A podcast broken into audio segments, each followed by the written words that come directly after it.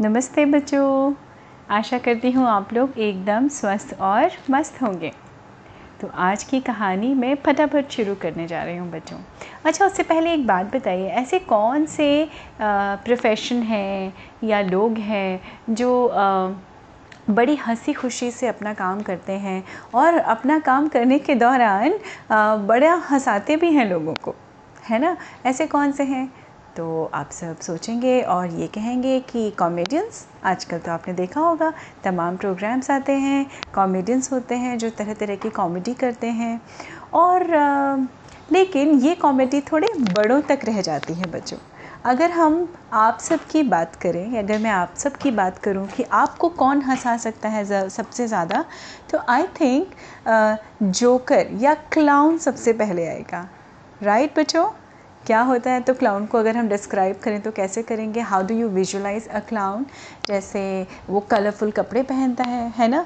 Red orange bright green इस तरह के। और सबसे फेवरेट फ़ेमस चीज़ क्या होती है क्लाउन की? कि एक पॉम नोज़ होती है। वो फेस पेंट करते हैं अपना। तो आपको एक्चुअल में पता नहीं चलता है कि क्लाउन एक्चुअल में जो इंसान बनता है, वो कैसा लगता है देखने में।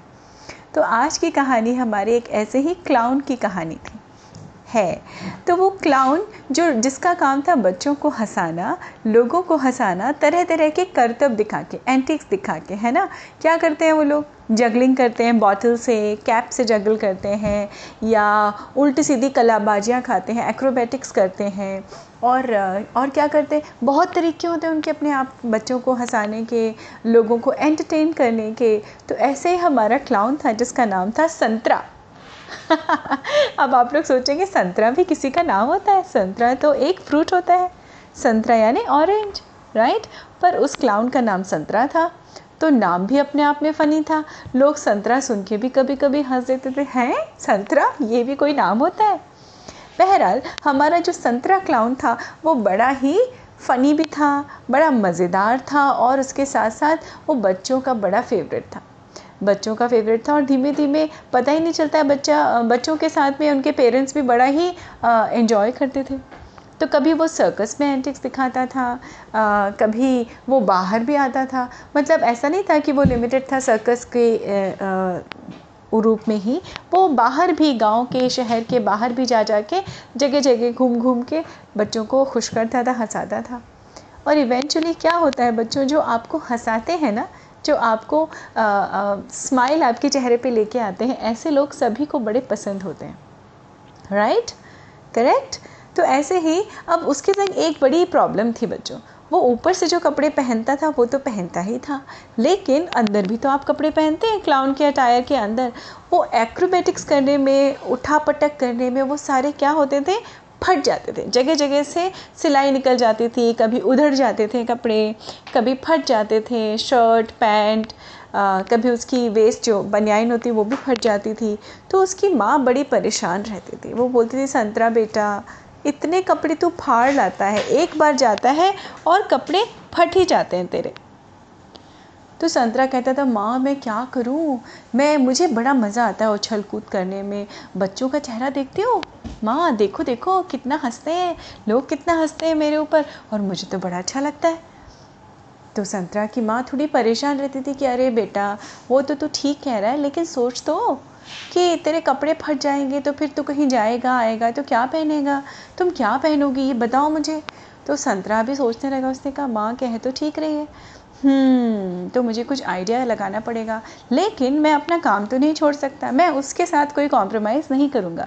मैं जैसे उठा पटक करता हूँ, उठता हूँ, गिरता हूँ, बैठता हूँ, चलता हूँ, मैं वैसे ही करूँगा क्योंकि मुझे वैसे ही मज़ा आता है और मेरे साथ साथ मुझे देखने वालों को भी वैसे ही मज़ा आता है।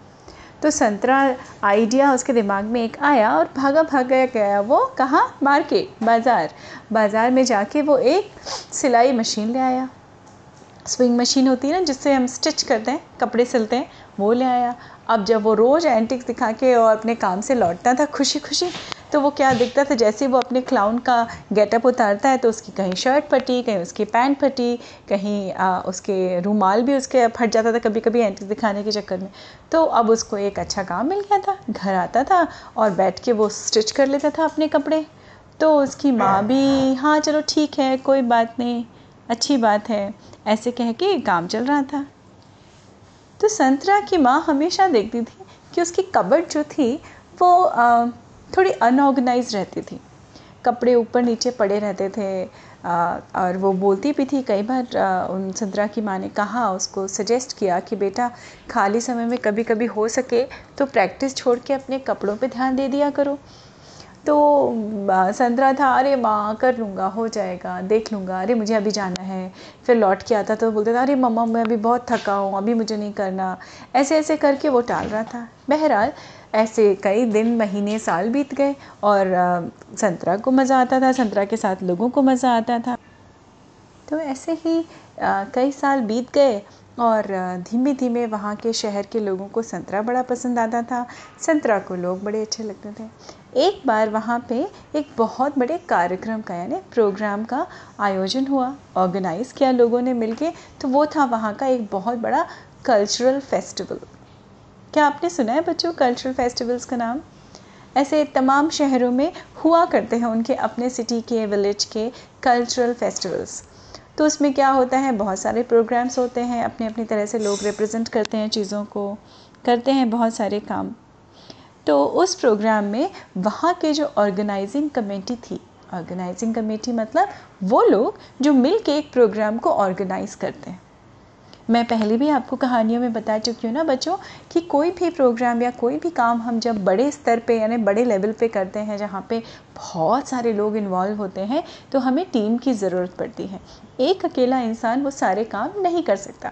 तो वैसे ही ऑर्गेनाइजिंग कमेटी होती है। जो कोई भी चीज़ ऑर्गेनाइज करती है अरेंज करती है है ना? तो वैसे ही ऑर्गेनाइजिंग कमेटी ने विचार किया कि हम किसको एज ए चीफ गेस्ट बुलाएँ अपने कल्चरल फेस्टिवल में। सब सोच में पड़ गए। फिर क्या नतीजा निकला? सबके दिमागों में क्या एक नाम आया? संतरा। क्योंकि संतरा सिंगल हैंडेडली सारे लोगों को हंसाने का, उनको एंटरटेन करने का काम कर रहा था। और सब एक मत से सहमत हो गए कि हाँ भाई, हमें किसी मंत्री को या किसी और बाहर के वालों को नहीं बुलाना चाहिए। एक इंसान जो डेडिकेटली हमारे लिए काम कर रहे हैं, आज हमारा फ़र्ज़ बनता है, हमारी रिस्पॉन्सिबिलिटी है कि हम उसको भी सम्मान दें। तो सबने मिल के संतरा को इन्वाइट किया। संतरा ने जैसे ही ये चीज़ सुनी, उनको इनविटेशन लेके घर में गए ऑर्गेनाइजिंग कमेटी वाले संतरे के सॉरी संतरा के तो संतरा एकदम खुश हो गया और खुश के साथ साथ वो इमोशनल भी हो गया कि एक्चुअली में लोग मेरी इतनी वैल्यू भी करते हैं दे रियली लव मी और ये सुन के उसने कहा खुशी खुशी कहा, आप सबका मैं बहुत बहुत आभारी हूँ। मतलब मैं आप लोगों के लिए I am very very grateful to you all कि आपने मुझे इस लायक समझा कि मैं एज अ चीफ गेस्ट आपके कल्चरल फेस्टिवल में आ पाऊँ। मैं ज़रूर आऊँगा, ये मेरा प्रॉमिस है।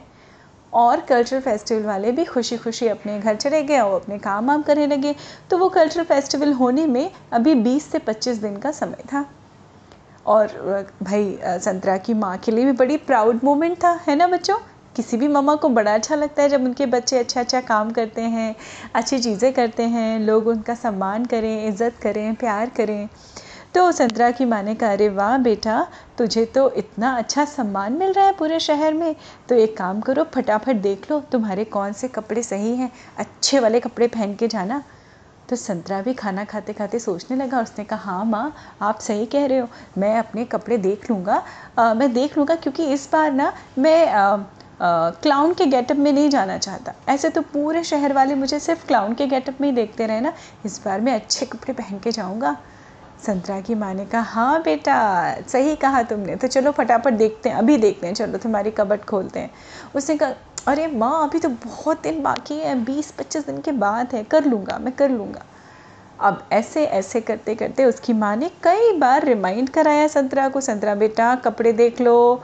अरे देख लूँगा माँ, अरे अभी तो मैं यहाँ जा रहा हूँ, अभी तो मैं ये कर रहा हूँ, अभी तो मैं सो रहा हूँ, अभी तो मैं खा रहा हूँ, अरे अभी तो मैं थक गया हूँ। ओहो, चिल माँ, मैं कर लूँगा। ये सारे जवाब पूरे बीस पच्चीस दिन तक उसकी माँ सुनती रही। माँ ने भी सोचा, ठीक है, अब संतरा खुद ही अपनी ज़िम्मेदारी उठाए तो ज़्यादा बेहतर होगा, बेटर रहेगा। इवेंचुअली बच्चों, आपको पता है, वो दिन आ गया जब संतरा को उस प्रोग्राम में एज अ चीफ गेस्ट जाना था। अब जब उसने अपनी कबट खोली तो क्या देखा, उस कबर्ड में एक भी कपड़ा ऐसा नहीं था संतरा का, जो सही सलामत हो, जो इतना अच्छा हो दिखने में कि आप चीफ गेस्ट बन के आप पहन के जा सकें। कोई नया कपड़ा था ही नहीं उसके पास में। सारे कपड़ों में क्या लगी हुई थी? कहीं कोई पैबंद लगा होता है पैबंद मतलब जब फट जाते हैं कपड़े तो दूसरा कपड़ा लगा के सिला सिलते हैं ना, उसको पैबंद कहा जाता है बच्चों। पैच कह सकते हैं। पैच लगा था, कहीं में सिलाई निकली हुई थी तो ऊपर से सिलाई की थी तो ऑब्वियसली बहुत ही ख़राब लग रहे थे वो सारे कपड़े। कि वो एज अ चीफ गेस्ट वो कैसे जा सकता था ये सब पहन के ऐसे कपड़े? अब तो उसे बड़ा दुख दुख हुआ और उसकी माँ बैठी हुई थी। माँ ने कहा बेटा, मैं इतने दिनों से कह रही हूँ, तुमने ध्यान नहीं दिया ना? वो सैड हो गया। लेकिन अब क्या करें? अब तो उसके पास कोई ऑप्शन था नहीं, सिवाय इसके कि उसको उसी क्लाउन के गेटअप में उस फ़ंक्शन में जाना पड़ा। उस फ़ंक्शन में वो पहुँचा, उसी क्लाउन के गेटअप में कैसे अपना फेस पेंट किया पॉम पम नोज़ लगाए और वो फ्रिली वाले कपड़े पहने, उसके पास उसका फेवरेट था रेड कलर के कपड़े, उस पर येलो कलर की फ्रिल लगी हुई थी सारी। और एक दो अपने कैप्स और बॉटल लेके वो बड़ा वाला विग लगा के जो लगाते हैं कर्ली हेयर वाला ना जोकर्स लगाते हैं, वो लगा के वो पहुँच गया। लोग तो बड़े खुश हुए। बहुत अच्छा लगा सबको। सबने बड़े प्यार और सम्मान के साथ उसको पहली फ़र्स्ट रो की मेन सीट पे बिठाया गया कि वो प्रोग्राम देखे। लेकिन बच्चों, क्या आपको पता है? अंदर ही अंदर संतरा बड़ा दुखी था। क्यों? क्योंकि उसे पता था कि उसको एक्चुअली में अपने असली गेटअप में, यानी एज संतरा बन के जाना था नॉट एज अ क्लाउन और वो क्यों नहीं हो पाया पॉसिबल क्योंकि उसने ध्यान नहीं दिया अपनी माँ के कहने पे, क्योंकि वो प्रोक्रेस्टिनेशन करता रहा, यानी वो काम को टालता रहा. डिस्पाइट ऑफ़ उनकी माँ जो थी, वो रिमाइंड भी कराती रही, फिर भी उसने अपनी माँ के कहने को नहीं सुना. माँ का कहना नहीं माना. और समय रहते अपने काम को नहीं किया। इसका खामियाजा या इसका बुरा असर किस चीज़ पे पड़ा? जो वो चाहता था, वो नहीं कर पाया। इवेंचुअली वो उसको उसी गेटअप में जाना पड़ा और वो फ़ंक्शन अटेंड करके थोड़ा खुश, थोड़ा दुख हो के दुखी हो के वापस लौट आया और फिर उसने आके अपनी माँ से प्रॉमिस किया कि, माँ, आज से मैं आपकी सारी बात सुनूँगा। और हाँ मैं आज से कोई भी काम नहीं टालूँगा, ख़ास तौर पे अपने कपड़ों का। मैं पूरा ध्यान रखूँगा। तो इतना बड़ा फ़ंक्शन देख के आने के बाद में भी बच्चों वो थका हुआ था, लेकिन फिर भी उसने उसी दिन, उसी समय कमर कस ली, है ना? और उसने कहा, मैं अभी अपनी कबर्ड में सारे कपड़े निकालता हूँ और सेग्रीगेट करके रखता हूँ कि कौन मैं, कौन से कपड़े मैं रोज़ पहनूँगा, कौन से कपड़े मैं कहीं कहीं जाऊँगा तब पहनूँगा, कौन से कपड़े मुझे लेके आने हैं, ख़रीद के लेके आने ताकि मेरे पास एक अच्छे कपड़ों का स्टॉक रहे। कि सडनली मुझे कहीं जाना पड़े तो मुझे ना ऐसे नहीं होना चाहिए, हाय, मेरे पास तो कपड़े ही नहीं है। क्योंकि मैं जानता ही नहीं मेरे कबट के अंदर क्या क्या रखा हुआ है। तो बच्चों, देखा आपने? कैसे संतरा ने कमर कसी और डिटरमाइन होकर अपने आप, अपनी एक बुरी आदत को, कौन सी बुरी आदत थी? प्रोक्रेस्टिनेशन की, यानी काम को टालने की आदत।